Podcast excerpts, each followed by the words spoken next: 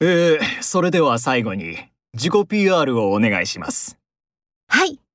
私の一番のアピールポイントは、好奇心が強く、周りの人に積極的に関わることができる点です。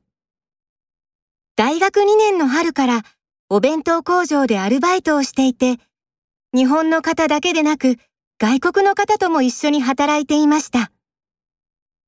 仕事内容は製造ラインでの作業ですので、一人で黙って同じことを続けるものでしたが、休憩時間にはそのラインを一緒に担当していたチームの皆さんに積極的に話しかけ、いい人間関係が築けるように努力しました。その結果、チームの皆さんと信頼関係を持つことができて、気持ちよく仕事が続けられました。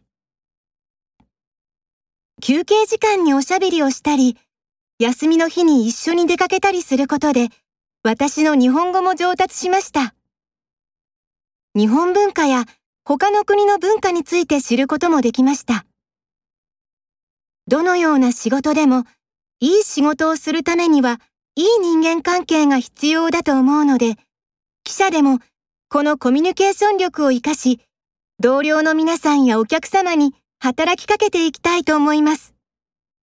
ありがとうございます。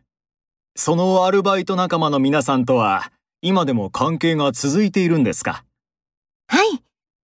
アルバイトを辞めた今でも連絡を取り合っています。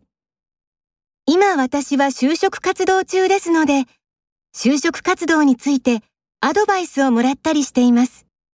そうなんですね。わかりました。質問は以上です。本日の面接の結果はいっしゅうかん以内にメールでお伝えします。本日はお疲れ様でした。ありがとうございました。